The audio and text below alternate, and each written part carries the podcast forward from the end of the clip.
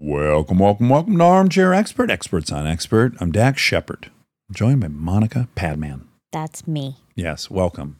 Welcome. I'm detecting your lies already. You're not here. Oh my God. You're elsewhere. What am I lying about right now? I'm thinking about something Oh. that's a lie. Okay. You're thinking currently about a lie. hmm You don't have a headache. That's close. Is it? it was, I don't want sugarfish. Okay. But it was still an I don't. Yes. Wow. yes, yes, yes. Okay, great. So it didn't really work, but it worked. the reason we're on high alert for deception and mm. lies is because our guest today, David J. Lieberman, is a psychotherapist and best-selling author who specializes in the fields of human behavior and interpersonal relationships. He has trained personnel in the US military, the FBI, the CIA, and the NSA. And his current book that he's here to talk about is Mind Reader The New Science of Deciphering What People Really Think, What They Really Want, and Who They Really Are. Mm, juicy. Okay, tell people about your shirt. I think the beginning of this episode is potentially confusing because what's happening physically in the room is I've gotten upstairs. I was in a big, big hurry. And it was pointed out to me on my walk up by my daughter that my shirt was inside out. And then I walked in and you immediately pointed that out. So I was like, I got to get this shirt right side, whatever, Yeah. out. And so I took my shirt off immediately, right after I met him, and was in the process of getting it corrected. In front of him. I mean, you just like took Yeah, off your shirt. because right he's a guy. Yeah. I felt like I didn't was change my underwear Yeah. in front of him. It wasn't that sexual. Yeah, if he, he had caught me at the beach, he would have seen the same show. Yeah. So that's what's happening at the top of this. Yes. Please enjoy David J. Lieberman. We are supported by Squarespace. Guys, we have a Squarespace website that's just gorgeous. That Wobby Wob, you uh you built that yourself using all the templates, yeah? I sure did. Yeah, easy peasy. So easy. The best part about Squarespace is it's an all in one website platform for entrepreneurs to stand out and succeed online. You can get discovered fast with integrated, optimized SEO tools, and you can choose from professionally curated layouts and styling options with Squarespace Blueprint. Plus, you can kickstart or update written content on any website, product description, or email with Squarespace AI. Head to squarespace.com for a free trial and save 10% off your first purchase of a website or domain with the code DAX. If you listen for a while, AG1 shouldn't be new to you. What's not new to me, I've been a fan for over six years. I have it every morning. I had it this morning. But if you haven't tried it yet, seriously, it's such an easy way to improve your health. It replaces multiple health supplements like multivitamins, digestive aids, immune support, and more in just one simple scoop. In 60 seconds, I know I'm covering my nutritional bases and setting myself up for success to tackle the day. And for how simple it is, it's crazy what a difference it makes. It's full of prebiotics for my gut, vitamin B to keep my energy up, magnesium for my stress levels. I could keep listing ingredients and benefits all day, but you just need to know it works. So I've partnered with AG1 for so long because they make such a high quality product that I genuinely look forward to drinking every day. If you want to find out your newest healthy habit, start with AG1. Try AG1 and get a free one year supply of vitamin D3 plus K2 and five free AG1 travel packs with your first purchase at drinkag1.com slash DAX. That's drinkag1.com slash DAX. Check it out. He's an armchair expert.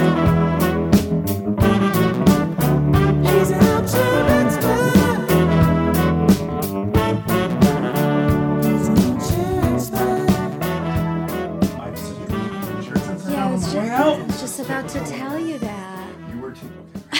But also then I didn't know if I should just keep it. yeah, you know, it doesn't do much Luckily for me personally, but I could see how, you know, someone might enjoy it. Luckily for you, usually it's my pants that are inside. So you dodged that bullet. Monica, what if this was all a ruse try to throw David? You did on purpose so that you Yeah. could take off your Like I'm shirt. trying to um, I kind of thought that. convey to him that I'm absent-minded and bumbling Oh. as part of my ploy to deceive him. Oh, I thought you meant just so you could take your shirt off. It was Oh, no, no, worn no. inside out on purpose. No, because David's book is Mind Reader. That was very clever of you.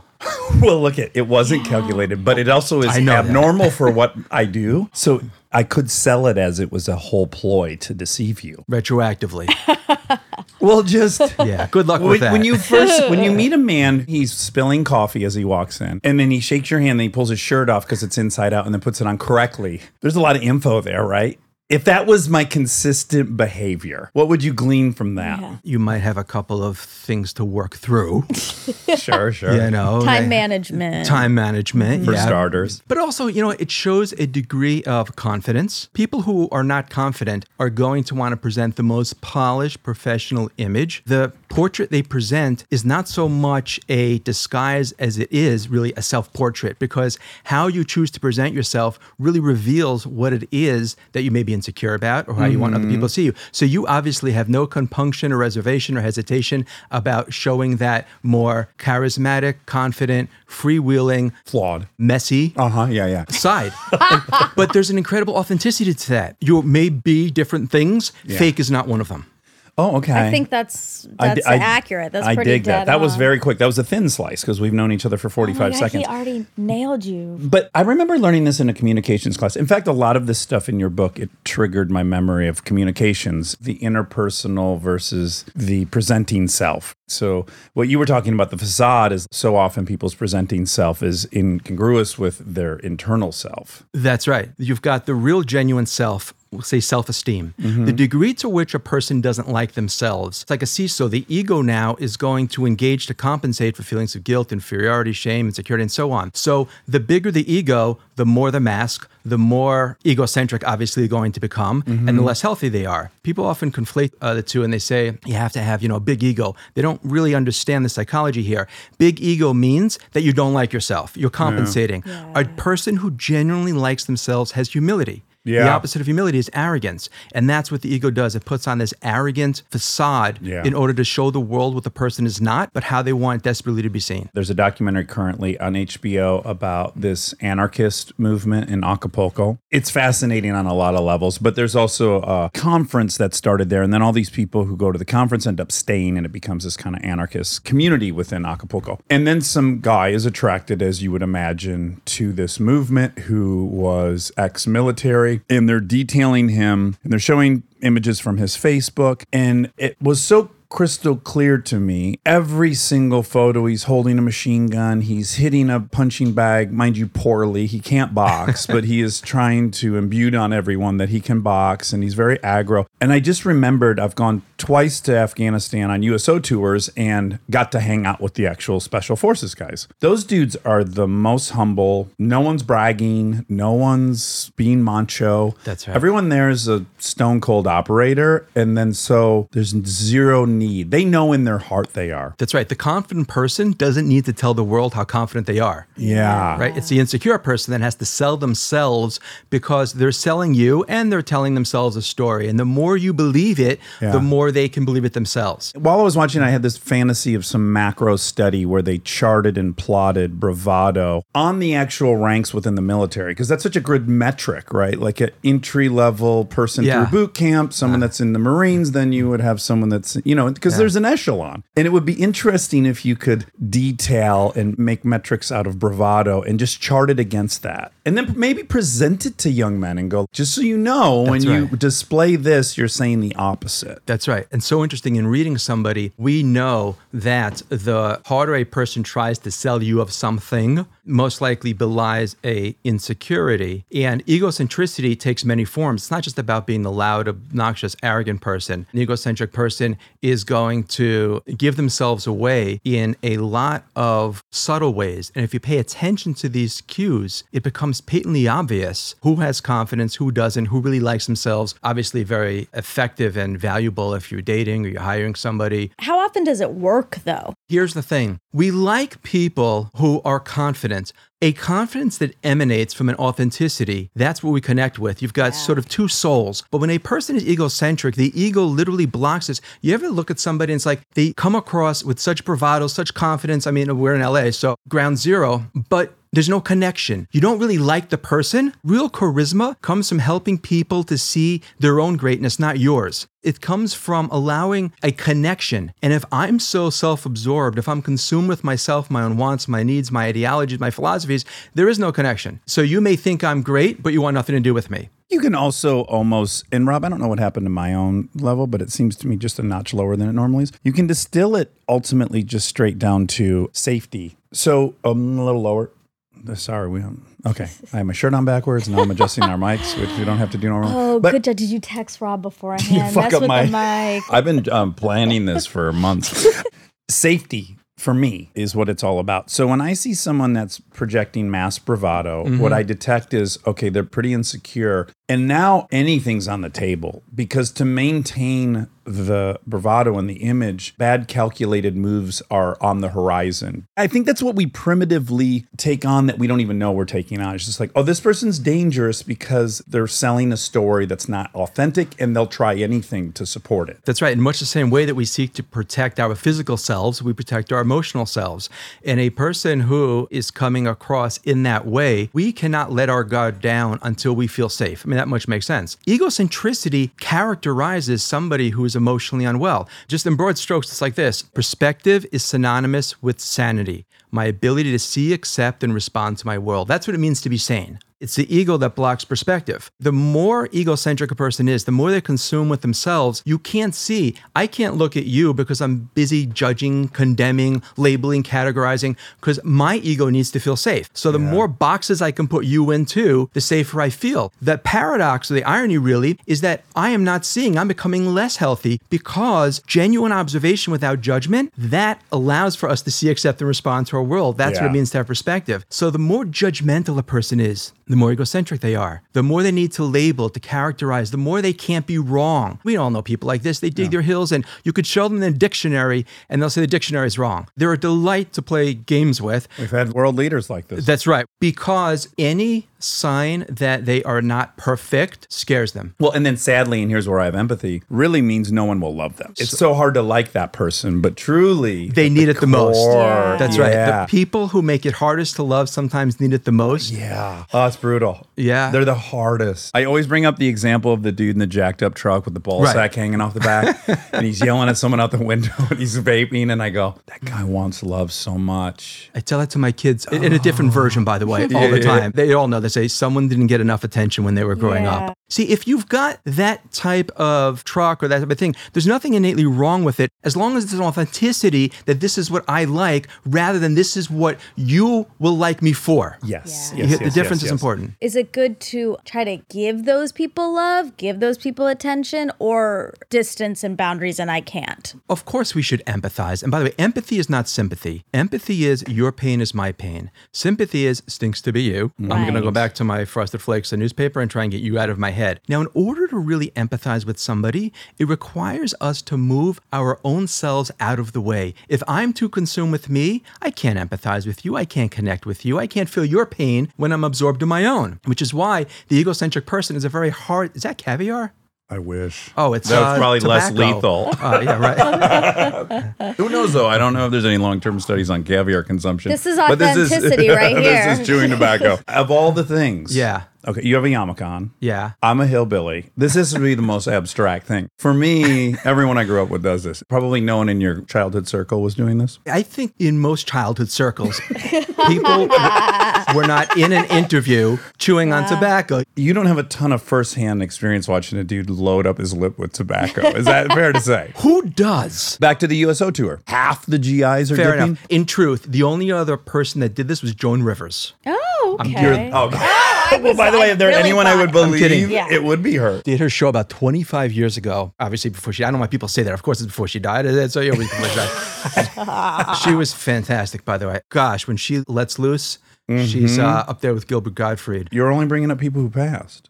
Yeah. Yeah. well, earmark this. We'll try to get someone you love that's still alive. just to round out Monica's very good question, in order to have empathy, of course, you've got to move out of your own stuff, which makes it harder for that person, which is why these relationships seem very one sided. It's like I give and give and give to this guy. It's not that they're not motivated, they're not capable. So, of course, you want to give to them. At the same time, boundaries are necessary to preserve our emotional health. If there's one takeaway from here, other than to buy Mind Reader, Yeah. it is boundaries are not meant to keep people out. They are meant to define our personal sense of space, responsibility, and obligation. The healthiest relationships require boundaries, right? And who would have a bathroom without a bathroom door, for example? Yes, I know.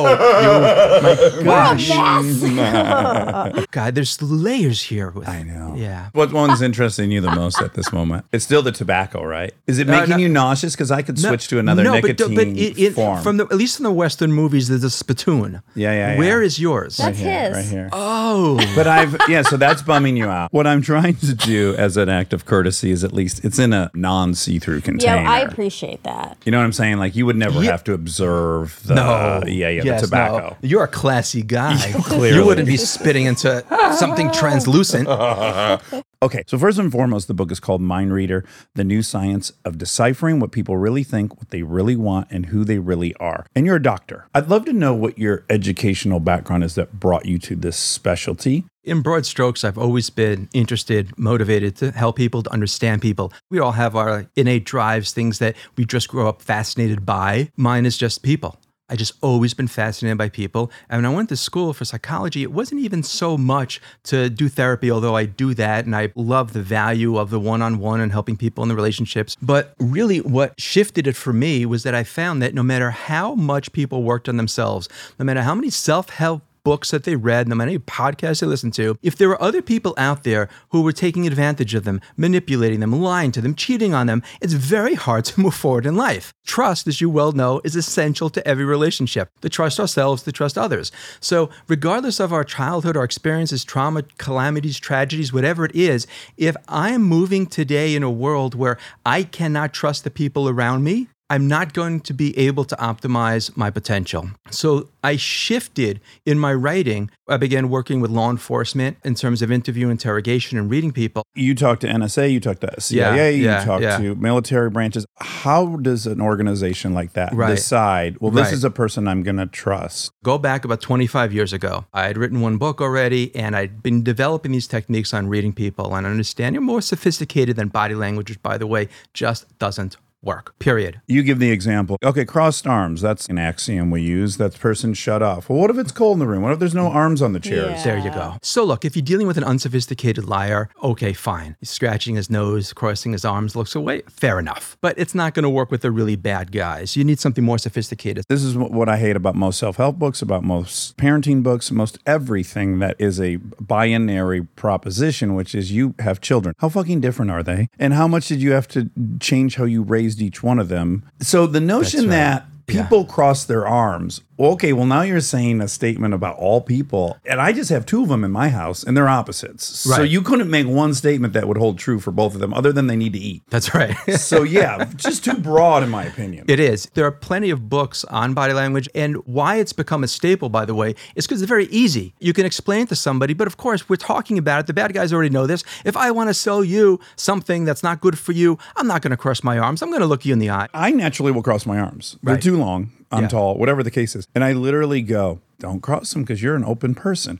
I'm actually responding to exactly as you say. That's right. I don't want right. to come across as a closed person. And then I also think, oh, maybe I am reverse engineering. Maybe this does open me up in some weird way. It does because there's a whole field called embodied cognition, which is where body language comes in, and there is some degree of It can work efficacy. backwards, right? That's right. Yeah. And the studies show, by the way, if you've got an expansive pose, not only does it reflect somebody who may be more relaxed and calm, but it can also make you feel more relaxed and calm. And you're sending a message to your brain: I must be confident. In communications, body language does play a role insofar as if you're speaking with somebody who you want to have a better relationship with, crossing your arms is not going to be productive because it sends that message I'm being standoffish, I'm not that interested. And to ourselves, it sort of can make us feel less open to the experience. Right. So I put together a number of techniques and strategies. And again, we're going back 25 years ago. So there's no internet. I pick up the phone, I call the CIA. Why not? That went well. Uh-huh.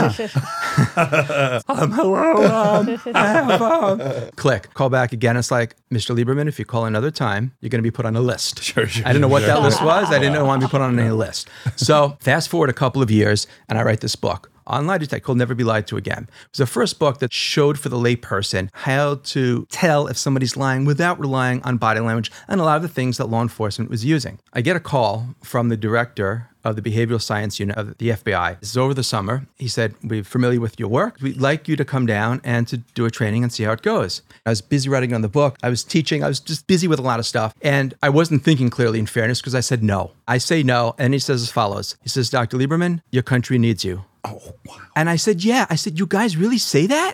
right. I've seen it in movies. yeah. I said, Look, I think the country's going to survive. This you is know. like 98. Yeah. And then I caught myself. I said, no, of course. And that began a career in working with different branches, not just in federal, but also at state level.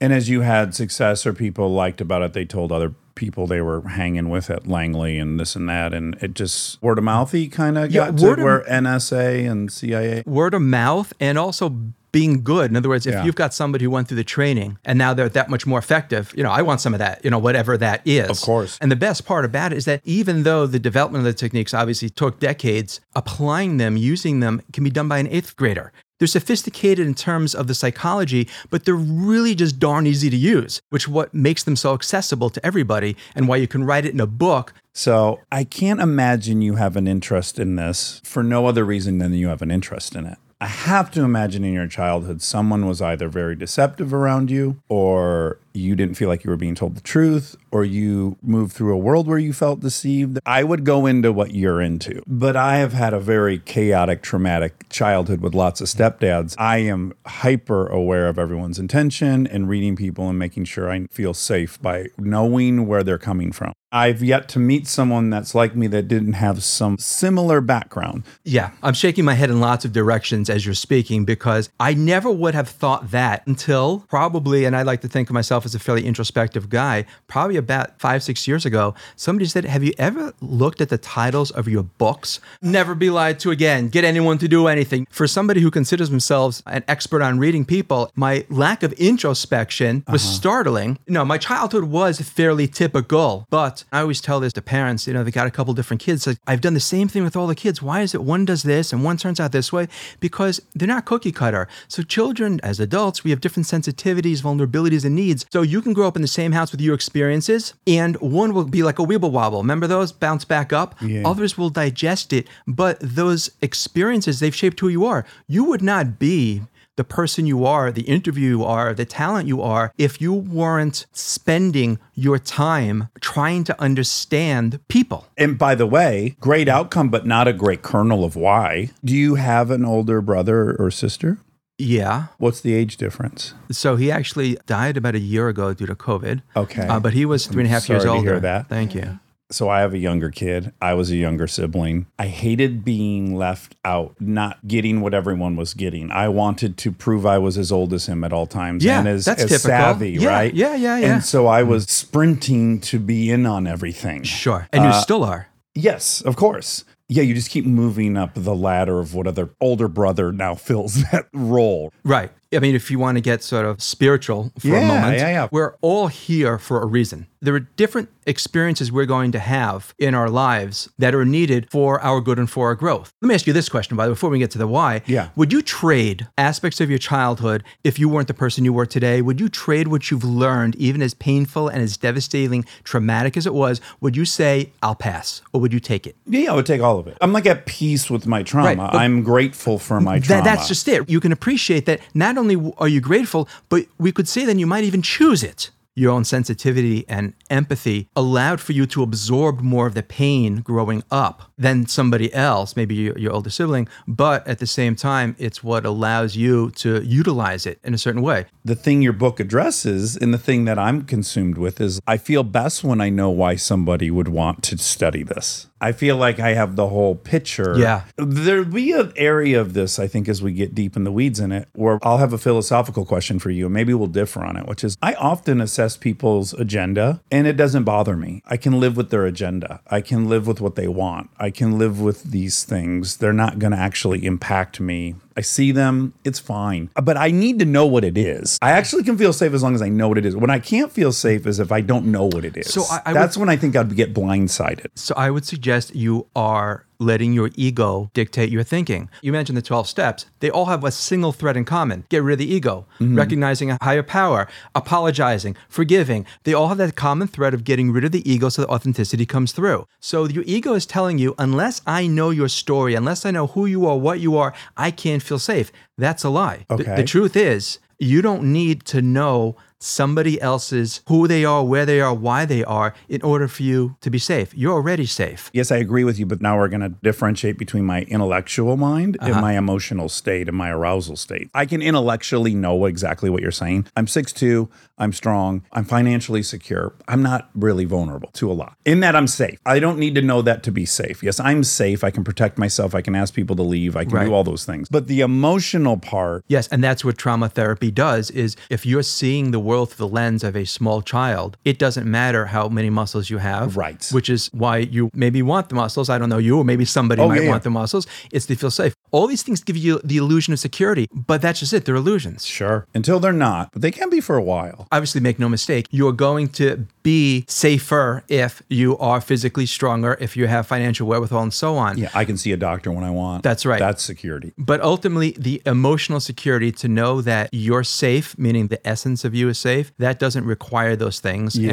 And relying on them only fortifies the illusion that it does. Yes, I agree with you. Again, all intellectually doesn't mean emotionally. True. That True. has an impact. Well, that's the distance between the heart and the head. And when Yeah. you bridge those, that's when we move forward. I'm working towards that that unification. Though I didn't really get out of you, and I can accept it and I can move on. I accept the premise that there is a reason why I gravitated to this. Yeah. No doubt. You're right. It's not happenstance. But I've had really, a- maybe you can help me, a hard time really pointing to something that would say, ah, because of X, that's why you went into Y. Because really, my interest, my fascination isn't just in the area of reading people and lie detection, it encompasses the scope of human behavior, human nature, why we do the things that we do. yeah, you have books about how to stay calm and not angry. What I see is someone who has a great desire to have control of their emotions. Like Spock. Right. So Yeah. I don't know if emotions in others were scary around you as a kid, if your own emotions were scary when you were a kid. I don't know. I love your perception, and it requires more thought than I can give it here. And we can move on to the book. But I just get No, but, curious. you know, yeah, it's like- yeah, get comfortable. Let's say, we have uh, some mushrooms we're going to give you to detach your ego. Oh, those are becoming huge, by the way. No, but I have the same interests as you. For me, at least, I feel like I have a genesis for all that. Yeah, yeah. No, I have a genesis, though. Clearly, what it is that I'm not so. uh Clear. But maybe by the time we're done, We're going to find out. yeah.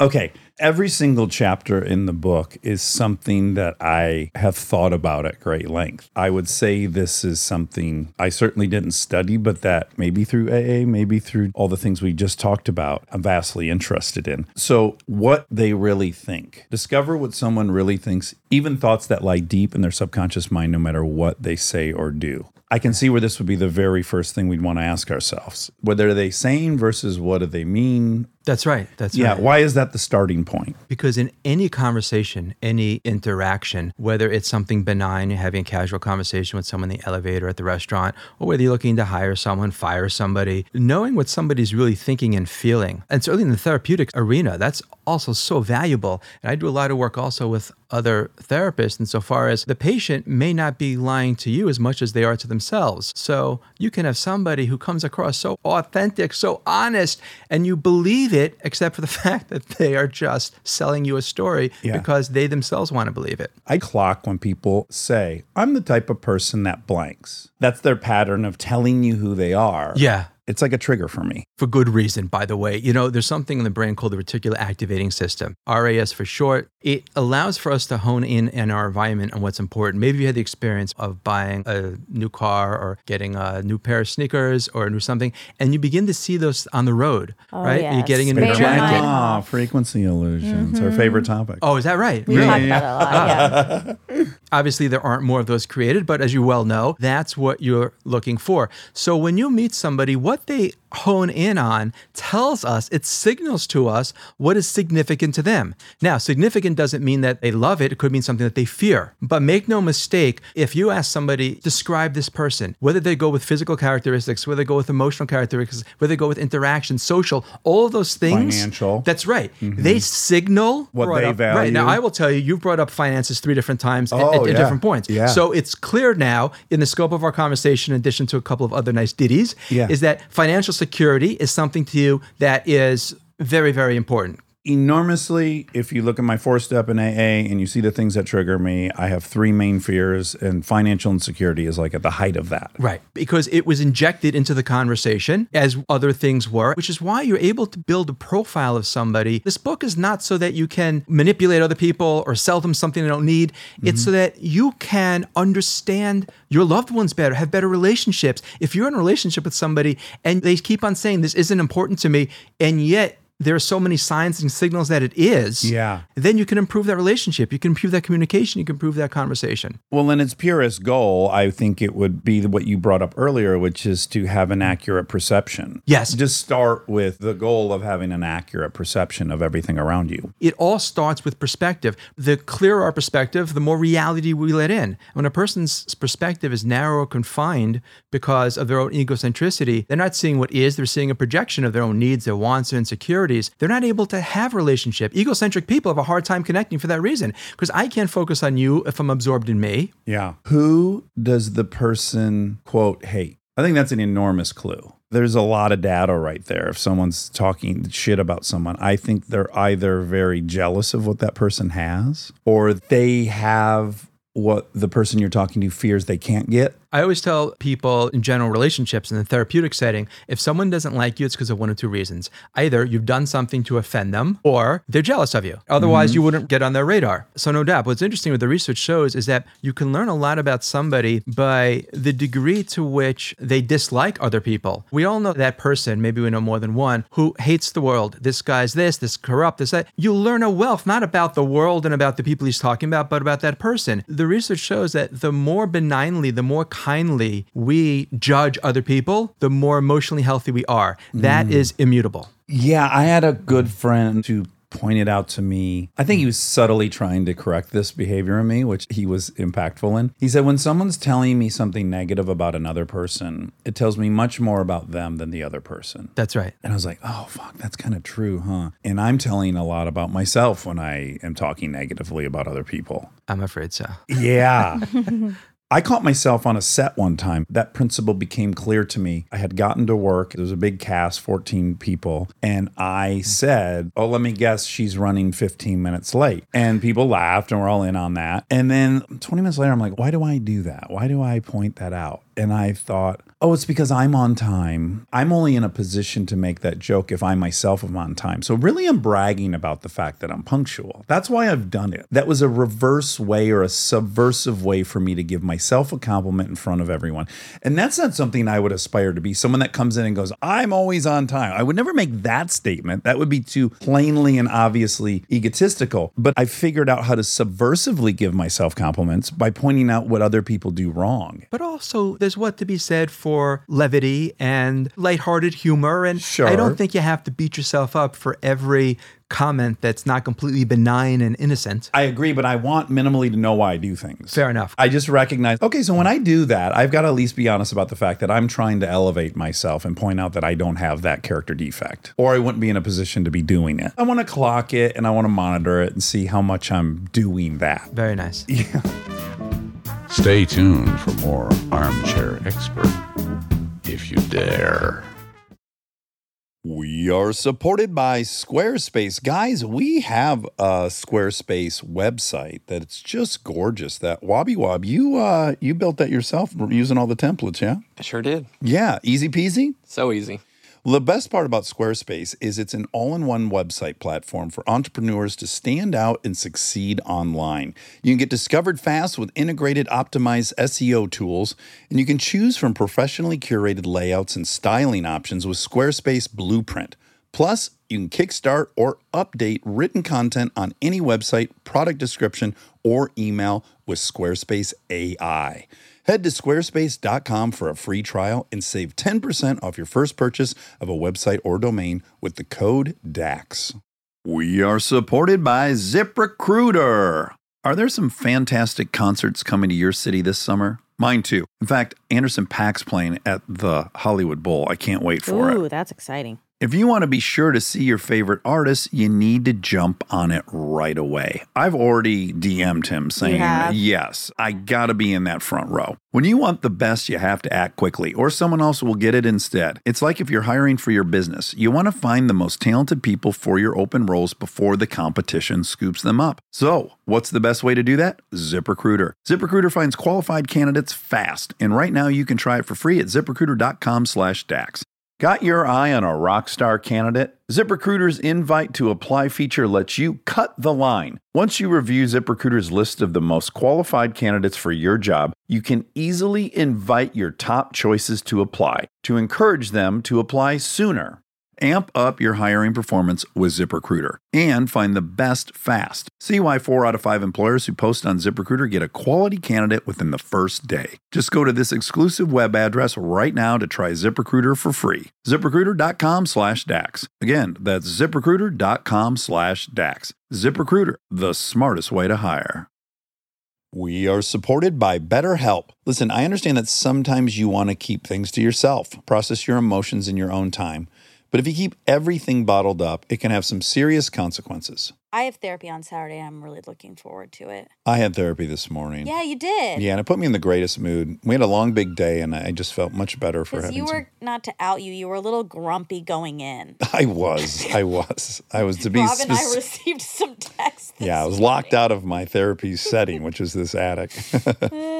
But then you felt much better after. I felt much better. And I even made some apologies. Um, talking things out can be so helpful. And if you want a safe space for that conversation, I recommend therapy. Check out BetterHelp if you've been thinking of trying therapy. It's entirely online, convenient, and flexible. It's also easy to get started. Just fill out a brief questionnaire to get matched with a licensed therapist. You can even switch therapists at any time for any reason for no additional charge. Get it off your chest with BetterHelp. Visit betterhelp.com slash DAX today to get 10% off your first month. That's betterhelp, H-E-L-P dot com slash DAX.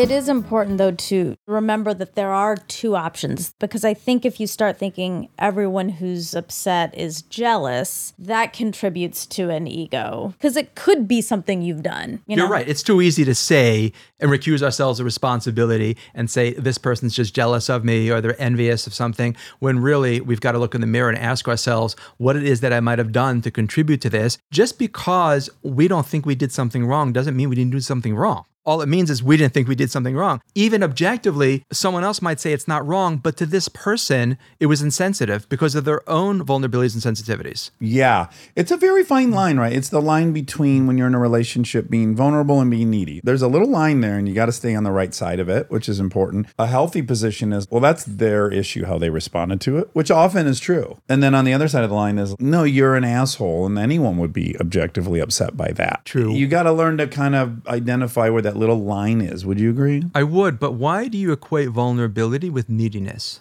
Vulnerability is I feel lonely. Lack of vulnerability would be you're on your phone too much. You need to manage your time better. Why would you be on your phone in bed? I would love your attention is vulnerable. Attacking your use of a phone in bed is not vulnerable. What you're really asking for is your partner's attention, but attacking whether or not they should theoretically be using a phone in bed is a lack of vulnerability. Yes. I would love your attention is nice. It's vulnerable. Right. But I would love your attention 24 7. That's neediness. There's this spectrum. I think the art of life is learning to land in the right spot of the spectrum. So there's vulnerability. And then on the far end of vulnerability is neediness. And you need to regulate my emotions for me at all times. Right. If the vulnerability is born out of an insecurity that's insatiable, then Exactly. In learning when you've stepped over into your insatiable, whatever, and when you have a reasonable request of a partner's time and attention. Yes. Similarly, I think what you're saying is really accurate. When are you being healthy and sane? That's likely their issue.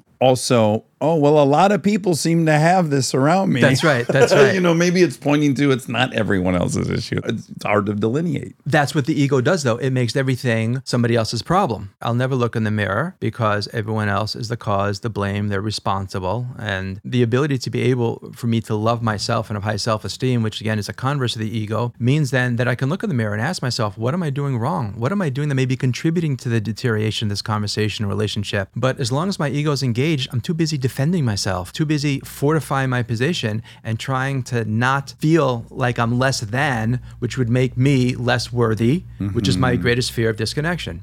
Yeah. I sometimes will be talking to friends who are dating someone new. And I've had this experience. If you're dating someone and you're learning about all their past relationships and you hear about five ex boyfriends or five ex girlfriends, and all five is what that person did and why they were shitty, and there's no I sucked at this part of this relationship. To me, that's a red flag. I would be inclined to say this person's probably not going to ever work on themselves as part of the relationship. So I just think if you're standing diatribe about your exes are all the reasons they were bad, as opposed to why you both weren't a good fit and what you didn't do mutually, That's I'd be scared a little bit. This comes up in corporations and hiring. When I do trainings, that's one of the red flags I even speak about is that if you've got a prospective employee who's blaming everyone for why it is that the job didn't work out at the past three jobs, he may not be the best candidate for you. Right, right, right, right.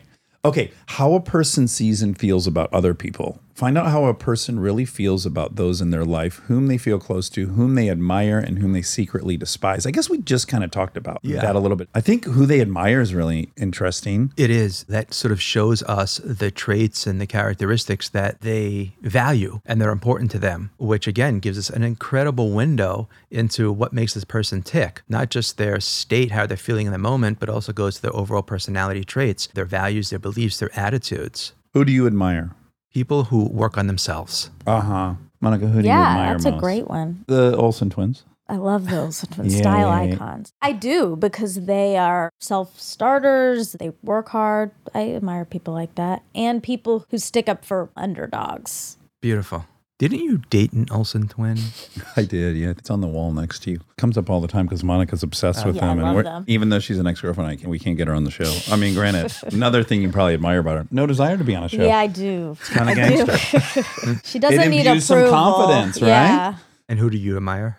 Recently, George Washington. I just read a biography about George Washington. And I bring up people who have passed. That's yeah, true, true, true. I tend to like focus on people who have something that I currently am aspiring to. And George Washington had a quiet confidence, no need to prove he was the smartest guy in the room, just that inner confidence. I'm too finding this fine line between I know what my job is and I know what my appeal is, and I also don't want to cross into steamrolling and trying endlessly to impress people. I want to keep the good side of the sword, and then I just want to know when I'm dipping into the egomaniacal, endless fucking well I'm trying to fill up with approval. And so George Washington seems to have had that compass and the ability to just shut the fuck up. And then the result was his actions said everything that needed to be said. Interesting. We could say that maybe about a lot of great leaders who get other people to believe themselves rather than believe in me. Yeah. I help you to believe in yourself. That's somebody who makes us want to be better and work. I think there's a lot of concepts that end up getting labeled that people know intimately, but they wouldn't be able to put a name to it. Baader Meinhof. Everyone's gotten a car and been like, oh, fuck, everyone drives a VW Beetle. Everyone has had that. And they also, on some level, know, well, they didn't sell more yesterday. And similarly, you know, this Dunning Kruger principle, the Dunning Kruger effect. Have you ever heard this? No. It's fantastic. I got to learn who did this paper because we talk about it so much.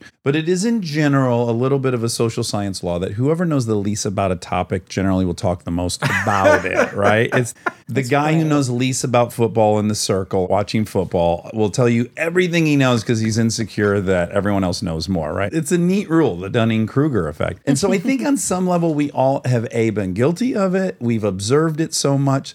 So when someone presents themselves like Grant, like George Washington, who's not spouting off everything they know, we intrinsically know that they actually know. And so we trust them and we want to be led by them. That goes to what we said before in terms of a confident person doesn't need to tell the world how great they are. Yeah. They can find out for themselves. Okay, learn how to tell if in any conversation, interaction, or new relationship is going your way or the other way. Is the person just being polite or are they genuinely interested and engaged? This is crucial. This is that Yeah. book, He's Just Not That Into You, Oh yeah. right? And movie. Hollywood blockbuster. Yes. You know of that book? I do. Okay, walk us through this because I think people are not good at recognizing when they're being placated or not. Yes. I feel bad for them. And yet it sometimes works out for them. I don't know. Everything we're describing, by the way, I will counter with my wife is the opposite. She doesn't worry about anyone's intentions. She doesn't think anyone's ever deceiving her. And through some magic, that's nothing but benefited her. Yes. I'm protecting That's myself. not, you and- literally just said yesterday she got taken advantage of by her business manager. She did, but it didn't matter. This guy stole whatever he stole, but her overall relationship with money was like it comes, it goes. I don't give a fuck. You know what I'm saying? Yeah. Like I strangleholded money for so long,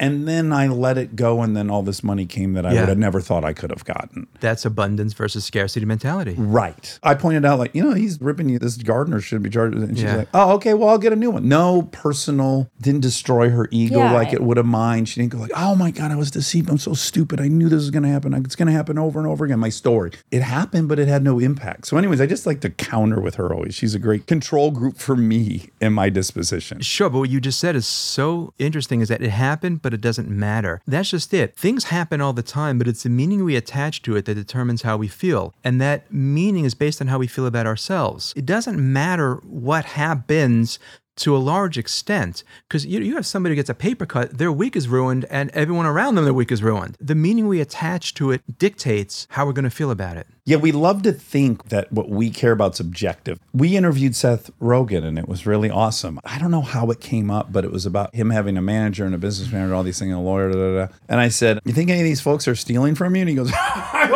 hope are because I have plenty of money. I don't give a fuck. and I was Yeah. like, I believe him. yeah What a wonderful way to be marching through life. He's like generating enough stuff. He's not even worried about it. It's not worth his energy or mental capacity to even care. There was some He's not measuring his worth on how much money is currently in his bank. nor is his defining characteristic is that he won't be screwed and then so all he does is look for people trying to screw him and he ruins his time on planet earth because he's on high alert for people trying to screw him i.e me You see how well your wife's mindset benefits her because all her emotional strength isn't spent. The capital is not spent on all these crazy stuff, which, quite frankly, are never going to happen anyway. Our lives are filled with traumas that never actually happen except up there. yes how do people on a date if they haven't been forced to how are they to pick up on politeness versus interest Right. So we all know people like that who just can't recognize any social cues. You're talking to them at a party and you begin to turn away. It's like, all right, all right then, all right, I'll let you go. And the phone, right? It's like, no, you don't have to let me go. I'm fine. i think it's a seinfeld thing it's like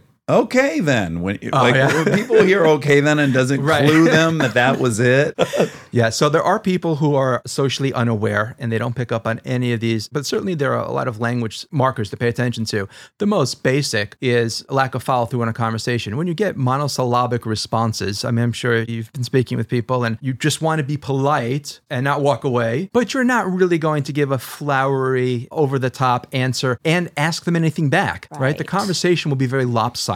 And if you pay attention to it, it'll be glaringly obvious the more we sort of pick up on other people's sentences, the greater the rapport is. For example, you're talking to somebody, it's crowded in here. Yeah, it sure is. It's hot. Where are you coming from? Work. Oh, you work over there. And they sort of just like it's an ebb and a flow. Whereas if you're talking to somebody and they're not that interested, you're going to get a lot of sort of concrete nouns back and you're not going to get any of those ellipses sort of pick up on the conversations. Mm. right like cul-de-sac someone said this conversation conversation's a oh. oh, cul-de-sac yeah, yeah, remember yeah. Conversational we just cul-de-sac. l- yeah. learned it. I guess in improv comedy, we'd say, is it yes anding or is it just like, that's right, that is on 52nd and 8th. Right. I'm always kind of shocked with a friend will be like, I don't know if this person's interested me. Here's this text, and I sent this text. There's so much info in texting. How quickly they get back to you. How long was the text back? To me, that might be easier for people to see because it's so stark. Your bubble's four inches long. Yeah. Theirs is one inch. Mm. It's also hard to tell. People are Playing games, playing hard to get. there's so many factors. Yeah. So I think you're both right here. There is a wealth of information, but one of the reasons why the book had gotten so much attention is because it doesn't rely on one trick ponies like look at the length of the text or look at how many times they say I or me, because there are so many layers and so many factors. Maybe he was on a bus in a rush. Maybe he was driving, texting. You don't know. What you do know is that you have to look at more than just one or two markers to decide whether or not you're going to break up with this person or whether you're going to go out with them. Could we say minimally rule of thumb? The engagement should be back and forth. That would be fair to say on a consistent basis. But there are some people, they're just not texters. Mm-hmm. That's true. They're not into emoticons and they're not into this. Other people are not good on the phone. That's the challenge for somebody who relies too heavily on a soundbite, on reading somebody, when really what they need are in a single sentence to look at five, six, seven, eight markers. So let's say you've got two people, they're walking out on a first date, and the girl casually turns to the guy and says, You know, where'd we park the car? Now, the fact that she says, Where do we park the car? We, rather than you, it's a small shift in the pronoun, Oh, wow. but so telling. It's so romantic now that you point that out. It is nice. Once you begin to see these clues, you can't help but see them all the time. Mm-hmm. You won't have conversations the same way. You'll be listening, but it's so much richer what you're hearing. Now, of course, if the girl says, Where'd you park your car? doesn't mean she's not interested. But when she says we, that's a subtle subtext of interest. Right, right, right. Because But I'd like to be a combined unit. That's right. you. She's already seeing themselves. If you're not interested in somebody, there's no we, there's no us. There's me and there's you. Yes, yes, and hopefully a huge wall between That's us at some point.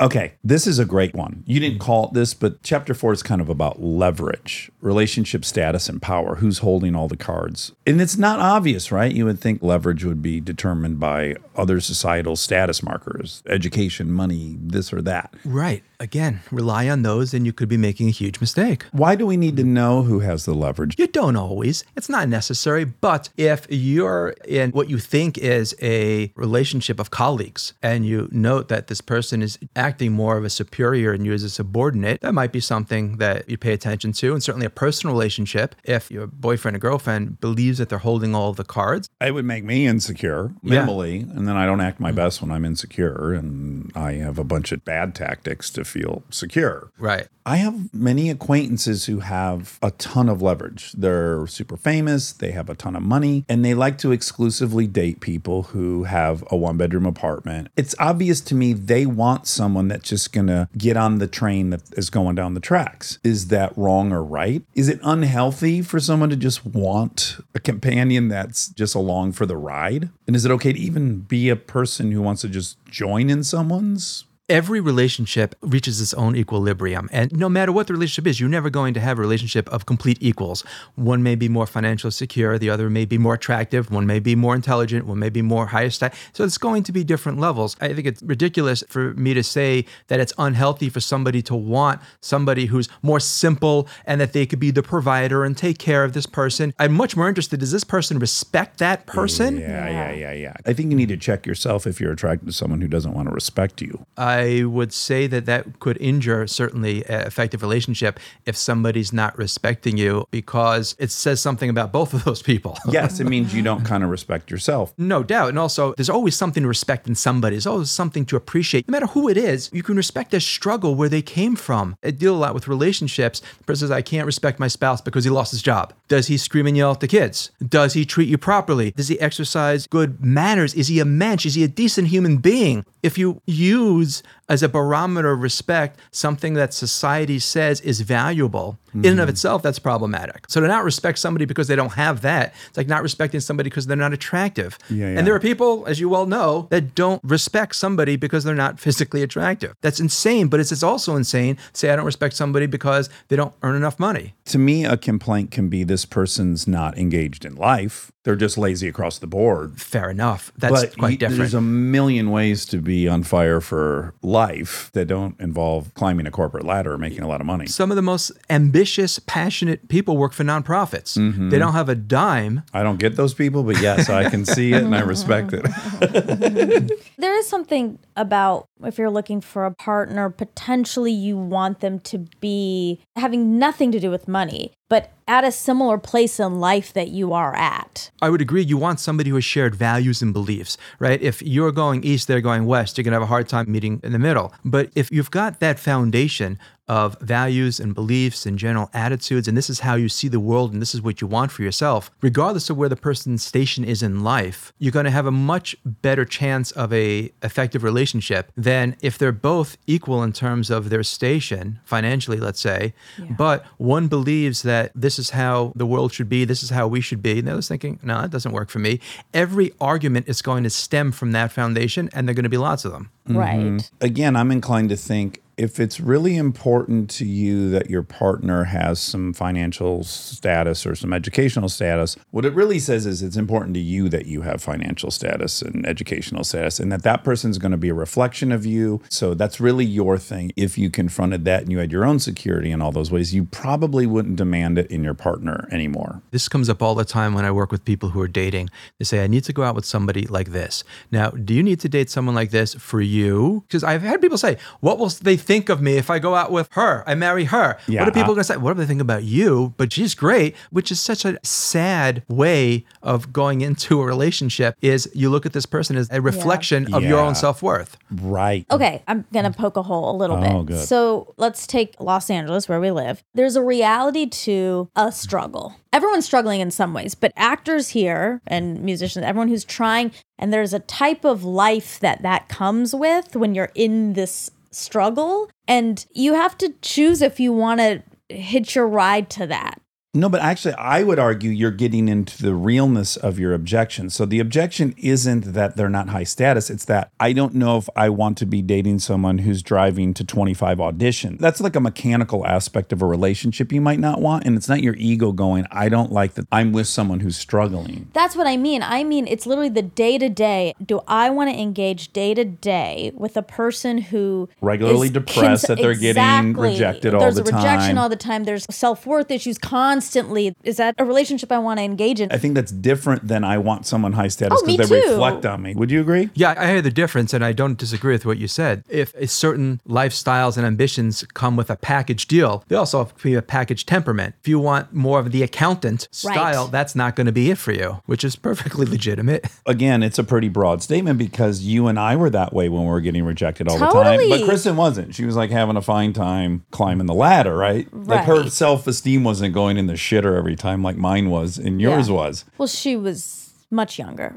Well, sure, sure. But there are people. I've observed people that are just kind of like they go on an audition and they're at lunch with their friend. That wasn't me. right. I took this stuff personal and it affected me and it was a grind. But for other people, it seemed to be painless. You got to further delineate if this person's living the struggle you talk about and it's taxing or not. Because some people aren't, even when they're doing the thing. For sure. And once again, it points to your wife's emotional health insofar as the smaller the ego, the less consumed we are by the perceptions of other people and the less weight we give it. So when somebody says something not nice to her, she knows all that means is that what somebody thinks about you is a reflection of their own self worth, their self esteem. It doesn't make it about you unless you make it about you. And uh-huh. she's able to depersonalize it because the ego is what makes everything about us. So with less of an ego, you're not taking things up personally. Right. This was an interesting one because when I first read the book, I guess because I'm egocentric, I think of Mindreader as interpersonal relationships. But obviously, the application is in the NSA. It's also as an employer, it's as a parent, as all these things. So, as you already learned about me, I'm a greedy little pig and I've negotiations fascinate me. So, calling someone's bluff, the art of reading a Yeah. bluff and knowing when it's a bluff.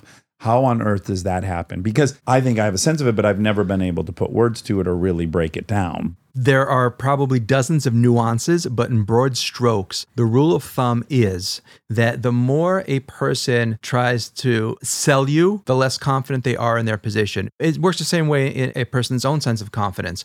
Let's say there's a job for a film, this is what you want for it, and it wasn't a matter of negotiation or not, that's what it is you would pretty much have a very this is what I need. I'm sorry if it doesn't work for you, Yeah. but in order for me to work and so on, almost conciliatory. Mm-hmm. If you were bluffing, you would be like, this is what I need. Making my case all the time. That's right. You would be trying to fortify your position because you yourself don't believe it. And when you watch for it, it is so glaringly obvious. It's called the oversell. And the more they try to sell you, which is why very often, just parenthetically, a person makes a threat, extortion or bomb threat, whatever it is, threats are often meant as acts of desperation, not intention. Gavin de Becker actually says that. He's the leading threat assessment expert. Because when a person threatens, they'd rather not do what they're threatening to do. That's why they're making the threat in the first place. Right. Otherwise, they simply do it. Yes, Yeah. yes, yes. So even though it's scary, the 9/11 That- guys that's right. didn't make a threat. That's right. They wanted to do that. So even though it's scary when somebody's sorry, extort us or blackmail us, the truth is if they're doing it, it's unlikely that they plan on following mm. through. There are other markers to look for, by the way, as to whether or not they're sincere. But generally, they're threats again of desperation, not intention. They don't tell you what the person's going to do. They're telling you that they are desperate for your response, for your action, for you to do something. Yeah. Let's dig even deeper. This happens to people all the time. It happened to me the other day. We had an employee that wanted more money, and I said, What would you like? She said, This. And I was like, Great, you deserve that, and we'll revisit it again. And then I saw maybe panic of like, Well, that went too easy. I ah. should have asked for more. Mm-hmm. And then I wanted to say to her, like, That's not what happened. That sounded rational to me. The instinct of someone is like, I guess I should have gotten more. This fear I've left money on the table is powerful. Yeah. Look, you know, in any negotiation, you give an offer and they say, okay. You're like, ah, really? it's human nature to think that you could have gotten more. Maybe she caught herself and realized that it was very fair, which is why one of the rules of negotiation is even if you're ready to give a quick yes, don't.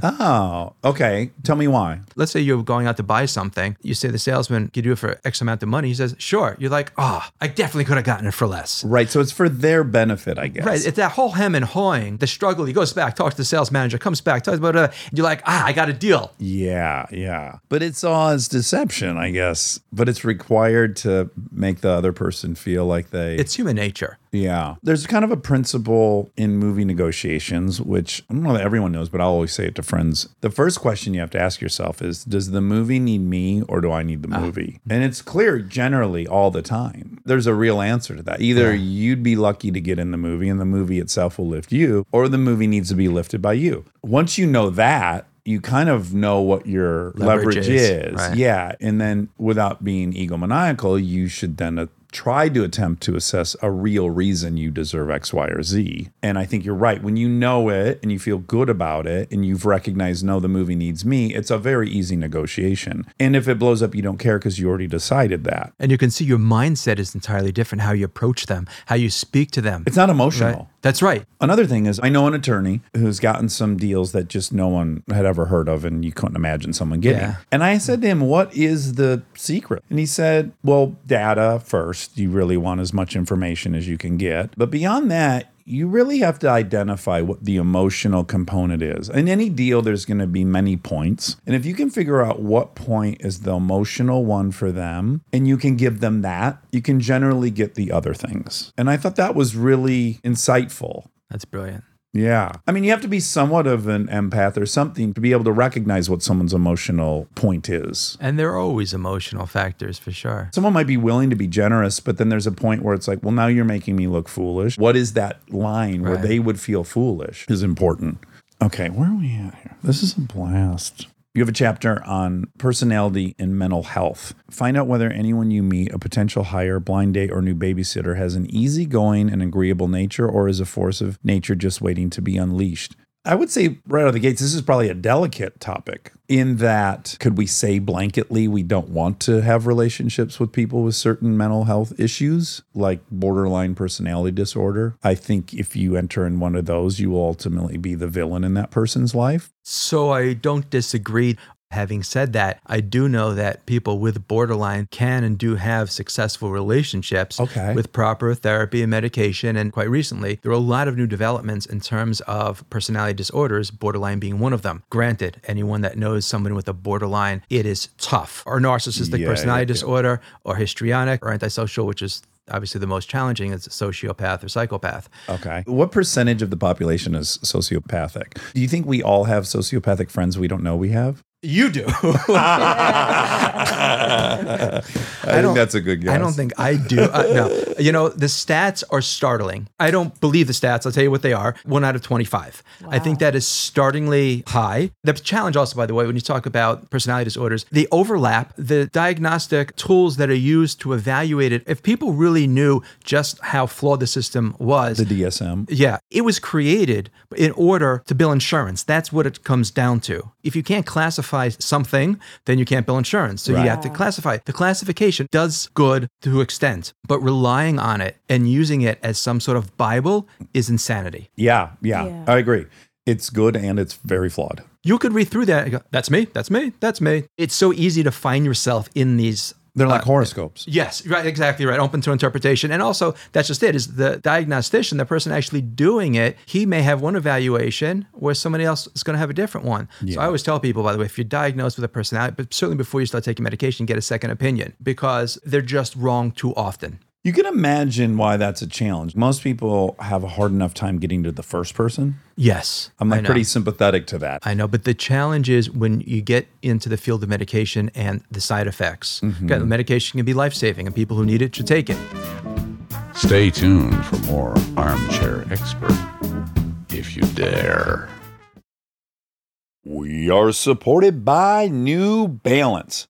Whether you're going for your first ever jog around the park, getting ready for a marathon, or even picking up the pace on the last stretch before you get home, if you run, you're a runner. Whether you need shoes for comfort, stability, or race day speed, they've got you covered because the only right way to run is your way.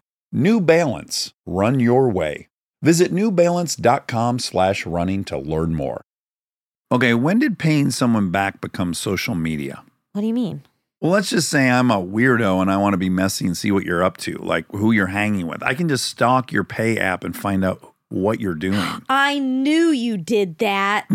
no, I did not do that. I don't do that. I use Apple Cash. It's built into your iPhone, easy and secure. You can send and receive money right in messages and keep it between friends, and then use that money any place Apple Pay is accepted.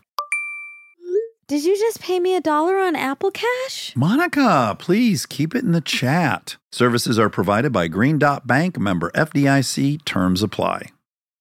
We are supported by Taco Bell. Ooh. Oh man.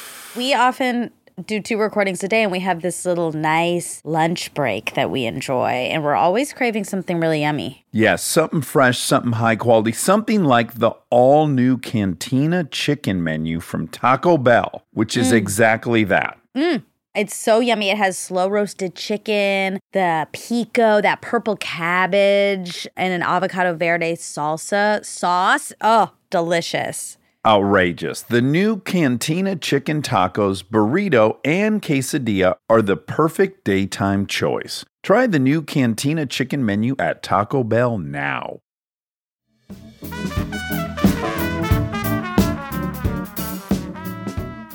Back to sociopaths. Let's Yeah. say it's not one in 25. Let's say it's one in 100. The point would be Yeah. is we do interact with sociopaths We do. And, and they're incredibly empathetic. well, they feign empathy. Their ability to empathize is corrupted. They don't, because again, when a person is absorbed in their own stuff, there's no room for anyone else. But they are masters of deception because they are so practiced at putting on a show, on a facade. They know how real people should act. One of the tells, And they're by the good way. at recognizing what you want to hear. Like Of in that course. part, part, they are empathetic. They know your mm-hmm. state of mind and they can give you the thing you want. Right. So I would draw the distinction so far as you're right, but empathy is feeling someone else's pain. They're not feeling the pain. They're able to understand what it is that you want in a manipulative way, give you that. Yeah. But make no mistake, they're not going home going, I can't believe this person's suffering with this. They're not absorbed in your stuff at all. They use it.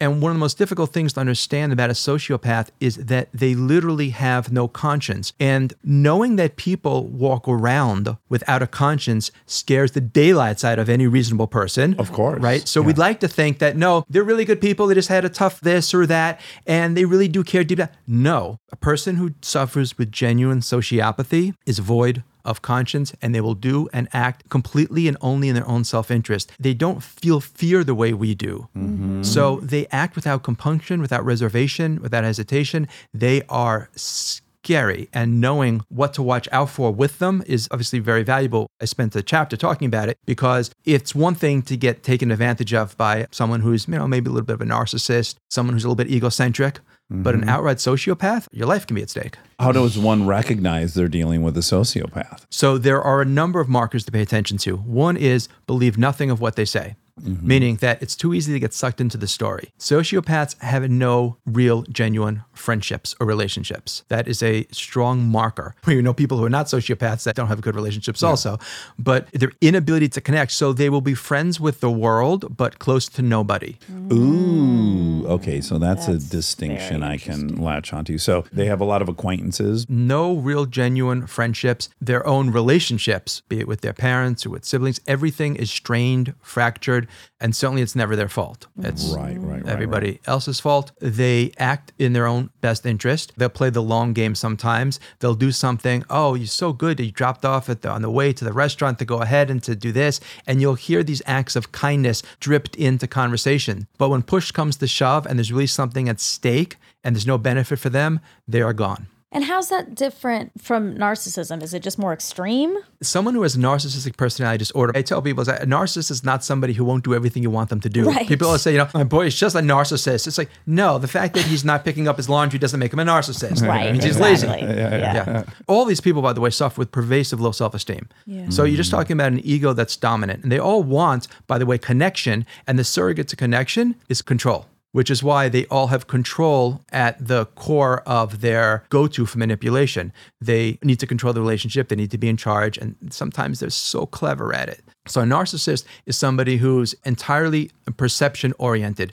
Their world is about how they are seen. Because again, if self esteem and the ego are inversely related, the less self esteem I have, the bigger the image and the more image conscious they're going to become. Got it. Now, we all engage in what's called impression management. We manage our perception. You know, we want people to see us a certain way, but the narcissist will twist and contort and turn and shift in order to accommodate people's perception to such an extent that they lose themselves. And they're completely self absorbed that only their own wants and needs are paramount. It's what I need. It's not that they're bad people, they are just so ensconced in their own pain. You get a toothache, everyone else's problems go out of the window. You just can't deal with anything. So imagine a person who's in intense emotional pain. They just can't establish that connection because they're absorbed in their own pain. But they have a conscience. They still feel bad mm-hmm. when they hurt somebody. There's sadness that they're lonely. They know they're not connected. That's right. The sociopath, in contrast, there's no conscience. There's no need for companionship, connection. Make no mistake, they have needs that they want satisfied, but they're not interested in a genuine connection. Right. And they don't feel the lack of the They don't connection. feel the lack of. It's interesting. There's some recent studies that show maybe there are some embers, but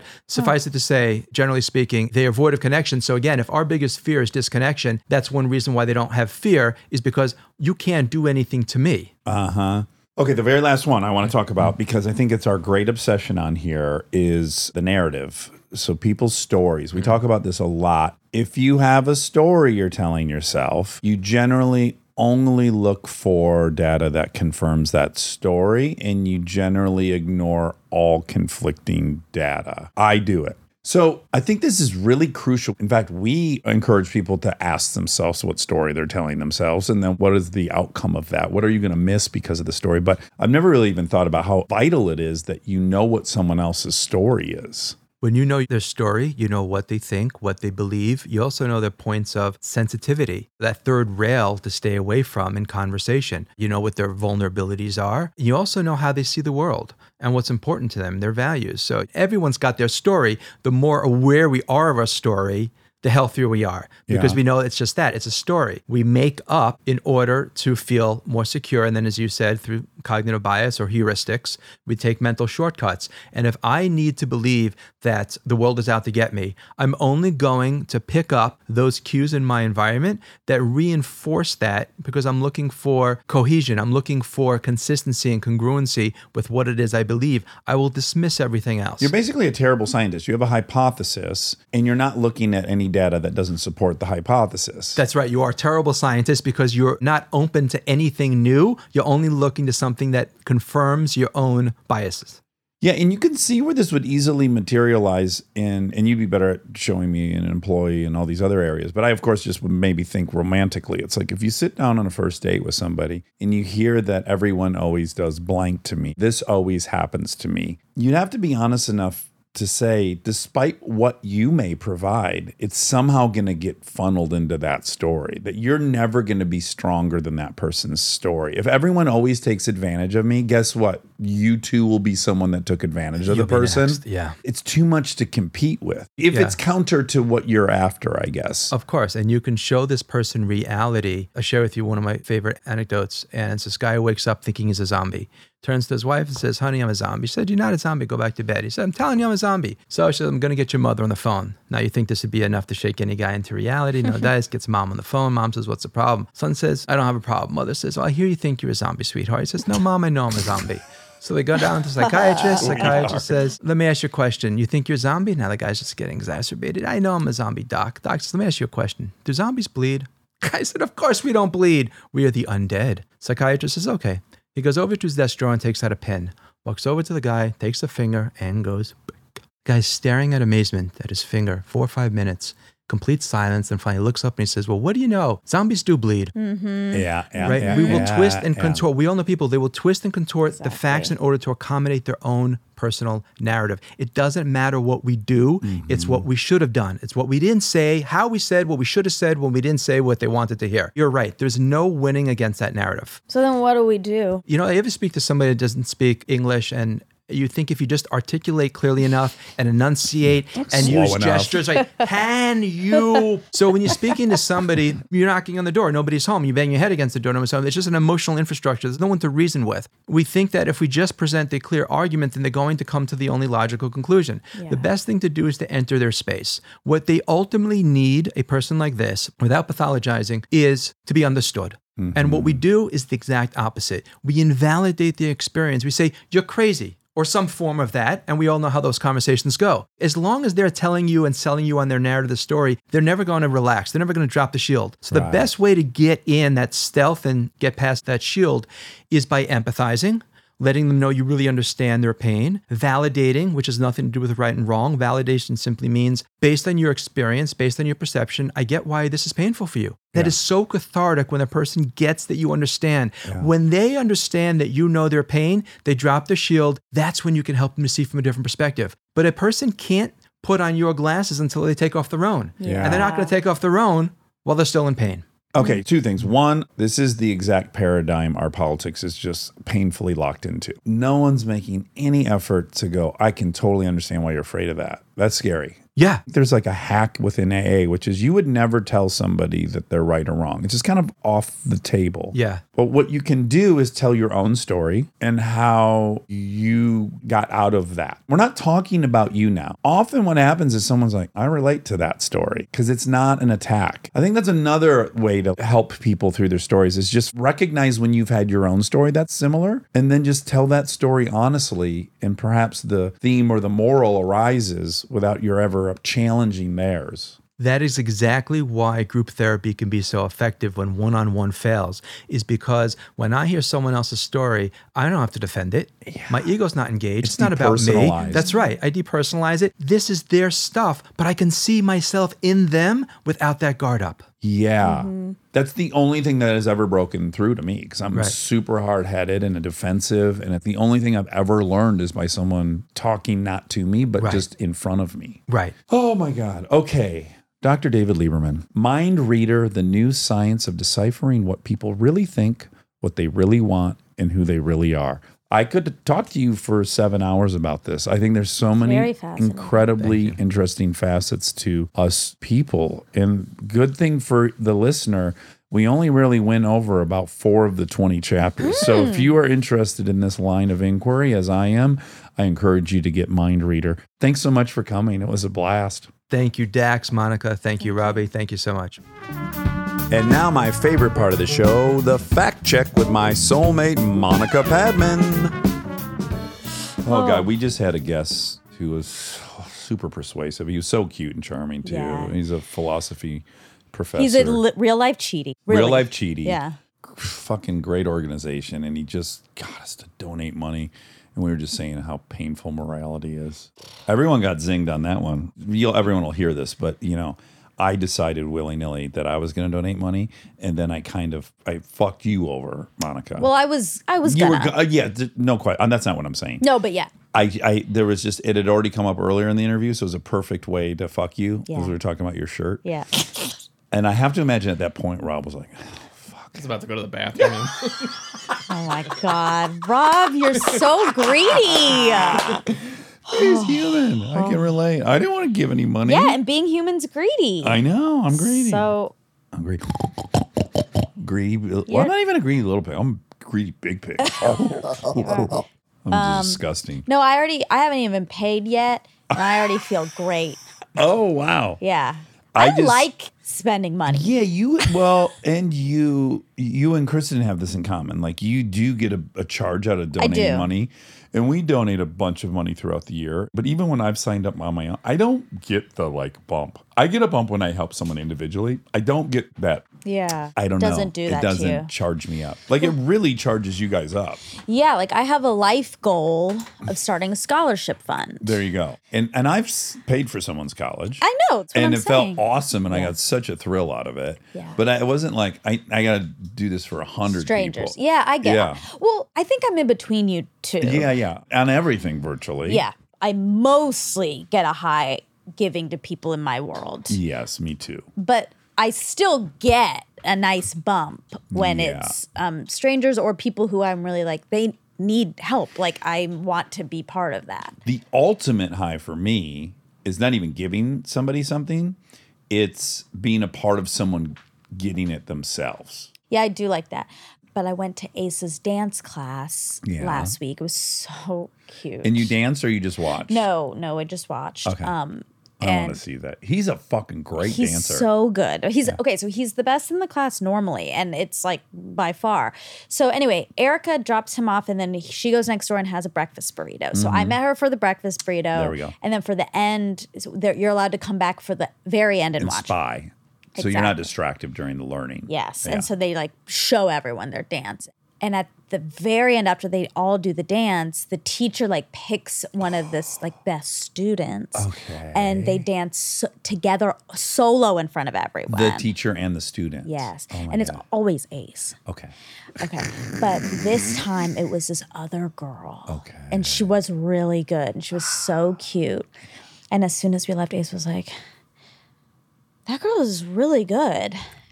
Like he But in a felt scared way. competitive. Yes, yep. yes. And he told Erica, like, she takes privates, so I, I really want to take oh, privates. Right. And then Erica said to Charlie, "Oh, now Ace wants to take privates." And I was like, "How much are they?" And gets like one twenty five or something. She was like, "That's crazy." Anyway, so then when I got home, I was like, "Can I please donate to the Ace?" Yeah, yeah, yeah. Like Fund. 10, 10 classes. Yeah, just see if he likes it. Well, let's see if he likes it. no, I'm serious. I know, you're right. Because he might be like, "I actually hate this." Yeah, it's too intimate. and she seemed like she was willing to take me up Yeah, on yeah, it. yeah, yeah, but yeah. I, I hope she does because I like that feeling. Notes? Of course. I think the move would have been to approach the teacher and say, Can we do a gift card for 10 privates? That way she doesn't have to be involved in saying yes or no. It just shows up and it's paid for. And it's like, what am I going to do? Return, tell them no? Yeah, that would have been. This is good. just going forward. I didn't think about that because there's so much um So many moving there's so much logistics with private. Yes, yes. You get yes. the person's phone number. It's like Yeah. it's not doesn't feel like it's through the studio, but even though it is. Yeah, I feel you. Like I don't know if I could have gotten a I guess I could have just paid the guy. That's right. Yeah. You would have just said, like, well, you can ask Ace who gives her privates. Yeah, we already know. That's a dangerous term when I just said it that way. Who gives her privates? I really love to pay for Ace's privates. How much for me to pay for your privates? Ten Erica, of I re- privates. I'm just like, can, can I please pay for Ace's private? yeah. I know it's rough. Anyway, this is David Lieberman, yes. Mindreader. mind reader. Yes. Yes. Yes. Yes. I hit David with a few novel experiences. One being an interview who nuded up in front of him. Yep. ap- immediately upon meeting him. Yep. Number two, dipping. He was gobsmacked by that activity. He was. I'll be honest. I've been waiting for that from somebody. somebody I really have. Like, there's so many moments where I'm kind of like looking a little bit at you, like, oh God, someone's definitely going to s- say something. And uh. no one has. This was a first. I'm shocked. Well, I'm as shocked as he was. Yes, but let's paint a well-rounded context. One is I'm intermittent with it, so it's not like the last 400 guests have watched me dip. That is true. It's I'm streaky, right? So like I didn't dip in Europe for three weeks because that was my agreement with Lincoln. Yeah. Now I'm dipping till the end of the motorhome trip, and then Yeah. I got to do a month off. So it's not like all people didn't say anything. That's true. It's some That's right. percentage, but you're right. Even with the percentage, It's it's, It's a le- lot though. yeah, it is. Yeah. It is. And you, wouldn't you agree that over Zoom, it's probably they're not quite clear what's going on. Yes. Like, what is he? What is he holding that thing? It- I don't think it's obvious. Like, I think I tuck it in pretty quickly. No one really. I don't know. I could see you like on Zoom, you just not knowing. But when you're here on the couch and you watch me do the whole the whole ritual, you're you know what just happened, and you know what I'm doing with that extra jug. I'm going to be spitting in it. Yeah. Yeah. I think that's true on Zoom. It would be harder to tell. But I do think it bodes well for our guests. In general, I think a lot of our guests come from somewhat of a blue collar world where this is Not all. okay. Yeah, some people are just they don't want to make me uncomfortable. Yeah, I think that's what is happening. Yeah. Which is nice. Look, yeah. I mean, I don't know how people feel about it. I'm not making them put it in their mouth, and there's no, No. there's no fumes in the air, so there's no like contact. I have no moral issue with doing. I it. don't have a moral issue with you Yeah. doing it either. Objectively, it's gross, I but don't. to me, it's not that gross. So it's I hard know. for me to. Well, this is what's tricky. When you're around it, it starts getting. If I was doing someone's podcast, And they if I was did. doing Brad Pitt's podcast, Okay, when you do Brad Pitt's podcast, yeah, let's frame under it. our umbrella, yeah, um, and he, so very self-serving. But go ahead. of course, Produced by Rabbit Run. no, produced yeah. by armchair expert. I got Brad Pitt. Okay, he if he starts pulling out some dip, Mm-hmm. I am not gonna be grossed out because I'm so used to you doing that, and I don't think you're gross. Had- oh, he's from Missouri. He's from Michigan. yeah, I would just be like, sense. oh, Yeah. That's White- what boys in my life do, I guess. Yeah, this is what white boys do. But I, if I had no experience with, like, if I'm trying to think of what someone would do that would gross me out. Shoot dope. Okay, that wouldn't gross me out. That would be like, uh, although that is that is kind of the reaction he had. He did, yes. scared. Hmm. Yeah, concern for me. I think too. Now I'm really guessing too much about. I don't know what this guy was thinking, but I also think cognitive dissonance. Like this is an educated guy who's wealthy. This is not what those people do. Yeah, which is fun. part of why I like. I I know. You know, it's one of my justifications why I continue to do it. Is like, Keeps you real. well, sure, keeps me grounded. No, that's. I mean, I really it's get part that. of it. I'm got to be honest. Yeah. It's like, yeah, you're right. This is not what people like me quote do, and that's kind of why. It's like when I stood in line for that sweatshirt. yes, This is me. in my cockles. This is me. Yeah, I got to tell you, I had some anxiety before we interviewed him. You did I did. because you thought he was going to just read you. Right. I thought, well, I, let's put it this way. I, as open as I am, I would never do this thing they do on the Howard Stern show where it's like they bring the guys in from the back, from the stable of writers and stuff, and they hook them up to a polygraph. Oh. I wouldn't put myself in that situation. Yeah, You know, there's of things course. I've done that were illegal when I was an addict that I, you know, I'm Yeah. not, I tell you at a dinner party, but I'm not trying to, you know you what I'm can have some Uh, pieces. yes. Yeah. So I would never get hooked up to a polygraph on this show and let someone just open fire on me. I just Yeah. wouldn't do it. And then similarly, I thought, you know, if this guy at any point wants to start grilling me about something, I Uh. do think he knows enough of the clues that he could be real time. Assessing. Yes, which is, and then became its own challenge because I'm really cocky and arrogant in that I don't think I can get out maneuvered in that kind of situation. Weirdly, I was afraid he was going to do this to me, and I ended up kind of doing it to him Yeah. and I love this. There's the podcast, there's the show we're making, and it's mm-hmm. on this topic, and there's fun info. But anytime something real's happening in the room that is an added layer or component, I'm always awake. I like that. Right. For It's you- happened in here a handful of times. Oh yeah. But for you, that was you delving into his why past. yes. Who he felt so deceived by why dedicate your life to figuring out? If you look at the title of his books as many of them are oh, about Oh, yeah. how He to not says get deceived as there are how to deceive virtually how to manipulate people in your life to do what you want them to do. Regardless to have dedicated one's life to both of those requires a explanation for me. When you asked it, It's not new. We ask everyone who comes I on this show that. It was a normal question um, for us. But it did turn a little because he obviously wasn't expecting that question. Nope. And also maybe in what seems odd, but but has never thought about that question. and is v- very smart enough to recognize I should have an answer for that. Yeah. So like that was the other component is like full awareness in the moment.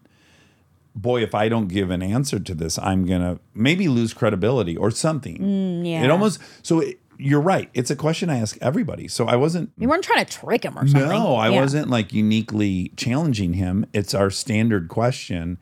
Yet once it was underway, it felt like I was interrogating him or something. Yeah, it did. Yes.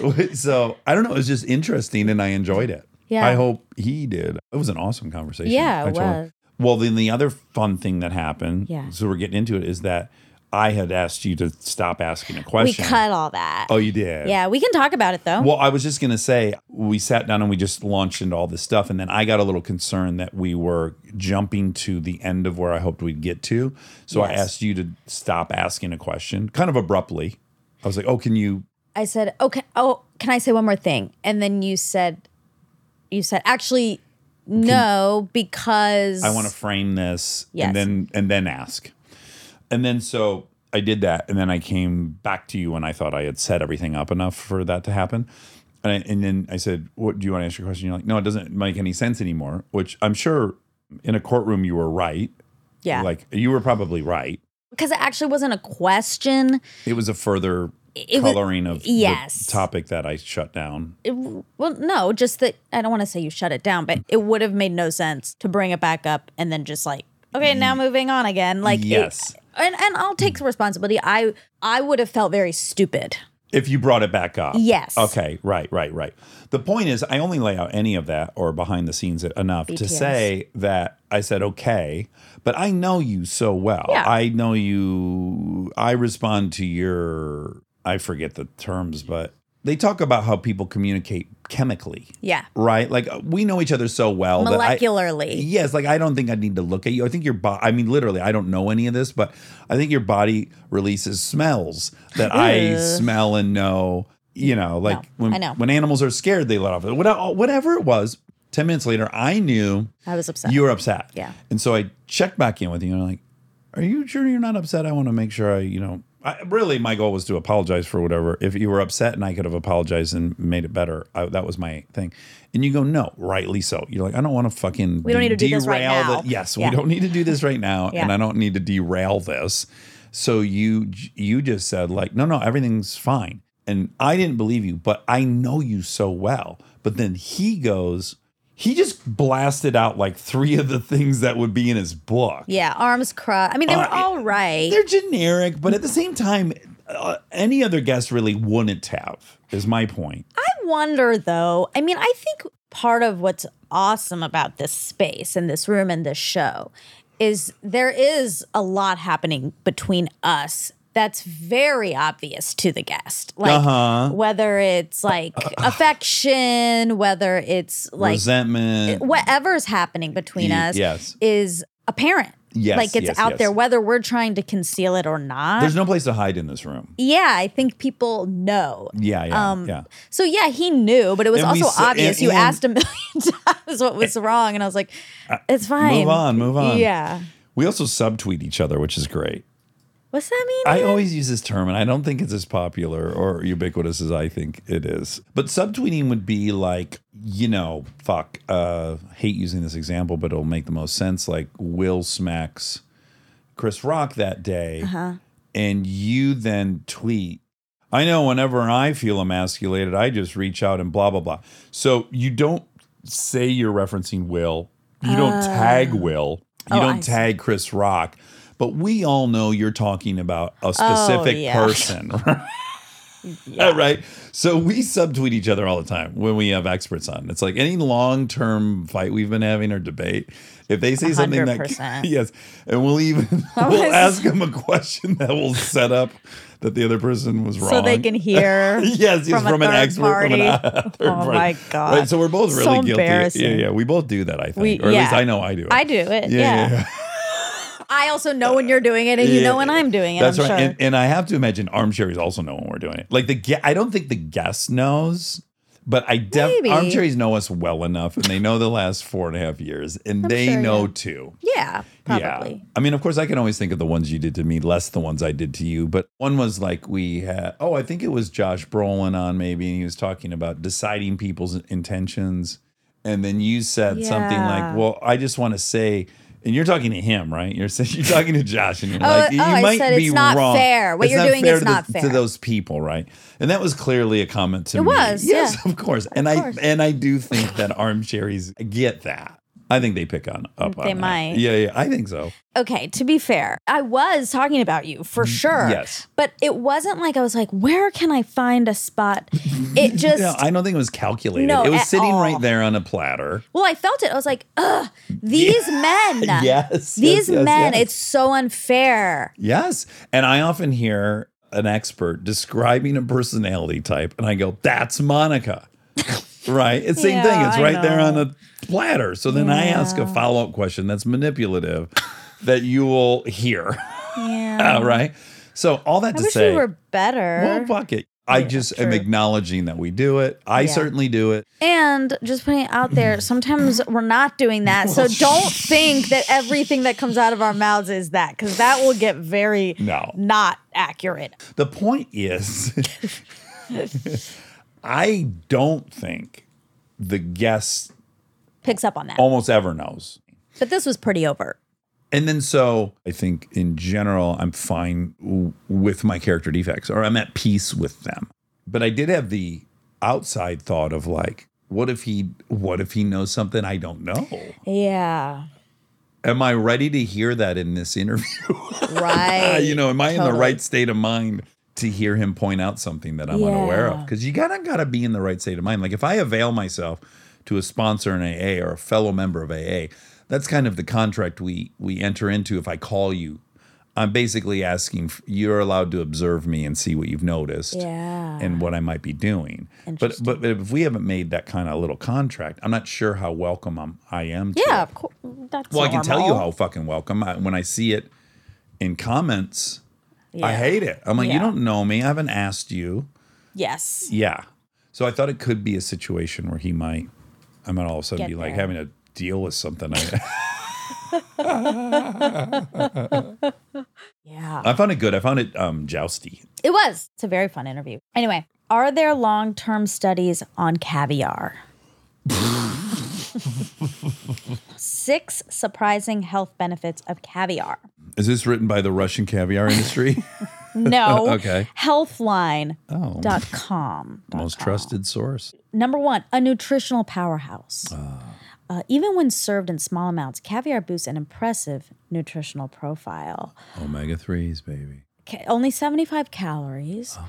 7 grams of protein, 5 grams fat, 1 gram carb, 236% of your daily value of B12. Oh, fuck me. Yeah, 34% of daily value of selenium, Mm. 19% iron, 18% sodium.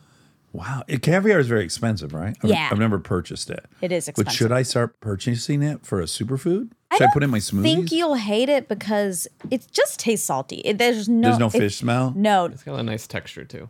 Oh, Well, yeah, those- like a tapioca pudding. no. I kinda? think that's what the part you won't love about Uh, it. like a like pops. Oh, like- but then, and then not a fish smell. No, no, no. Both those Okay. fancy places in Chicago I went to had Had like. You got down two with some- caviar things on their rounds tasting of menu. caviar? Yeah. I did have it one time at French Laundry, and it's called Diamonds and Pearls. It's a very famous dish. Their menu changes daily, but the one thing that's what they might have a couple, but one that stays around always is Diamonds and Pearls, and it's oysters and caviar. And I'm like, well, I hate both those. Let's see how this goes. and you Had it, and I was like, oh my god, I could eat 12 of those. I it just kinda went to show me things. like what if you you could prepare shoelaces, like the right chef prepares Oh. shoelaces, you're going to eat all of them. Okay, number two, may reduce signs of skin aging. Mm. Okay, because rich in omega 3s. Okay. And something about collagen. Sure. Three, may improve brain and mental health. I'm going to guess because of the omegas. Yeah. May promote heart health. Omega 3. Yep. I mean, it is. This is really just a it's study basically of- just pure Yeah, omegas. So, yeah.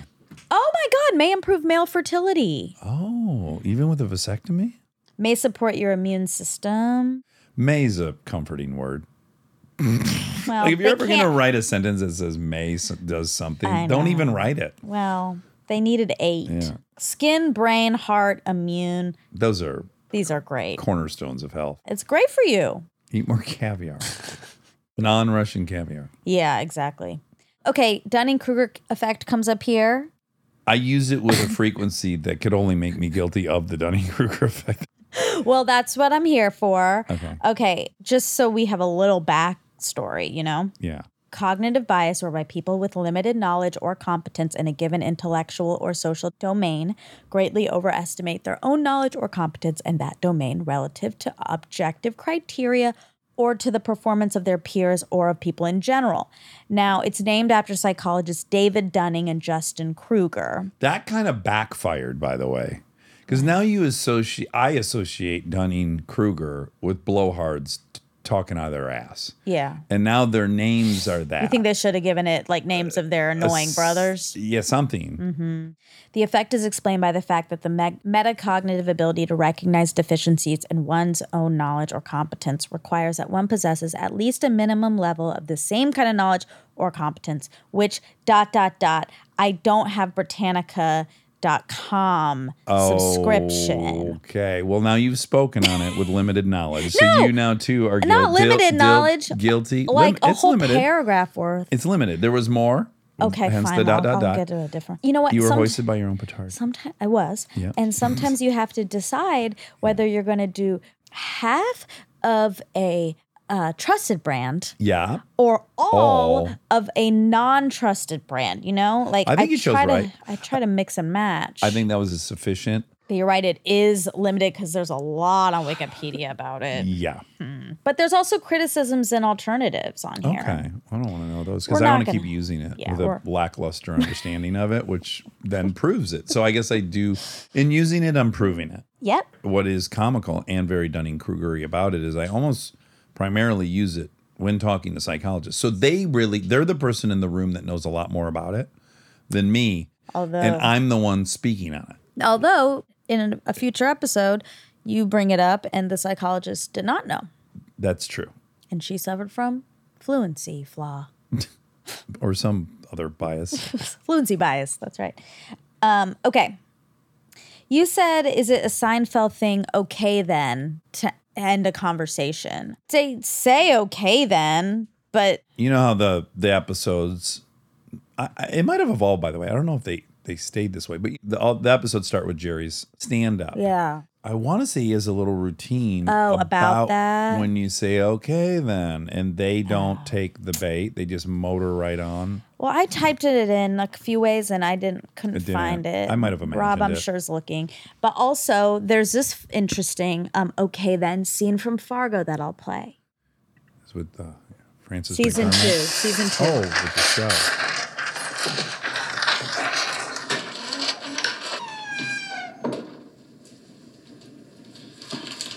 Okay then. He just got rid of a body. Okay then. Noreen. Hmm? Ed's leaving. Okay then. Oh, hey. May as well take these with you. Bully Hendricks paid, but never picked them up. Chaps. Hmm. Wasted meat's a crime. Or it should be. Okay then. Okay then. Okay then. that was cute.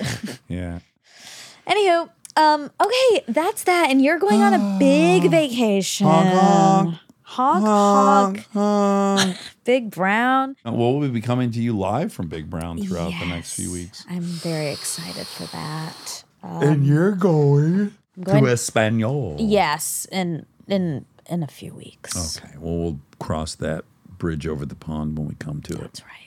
All right. I love you. I Love you. Subtweet you later.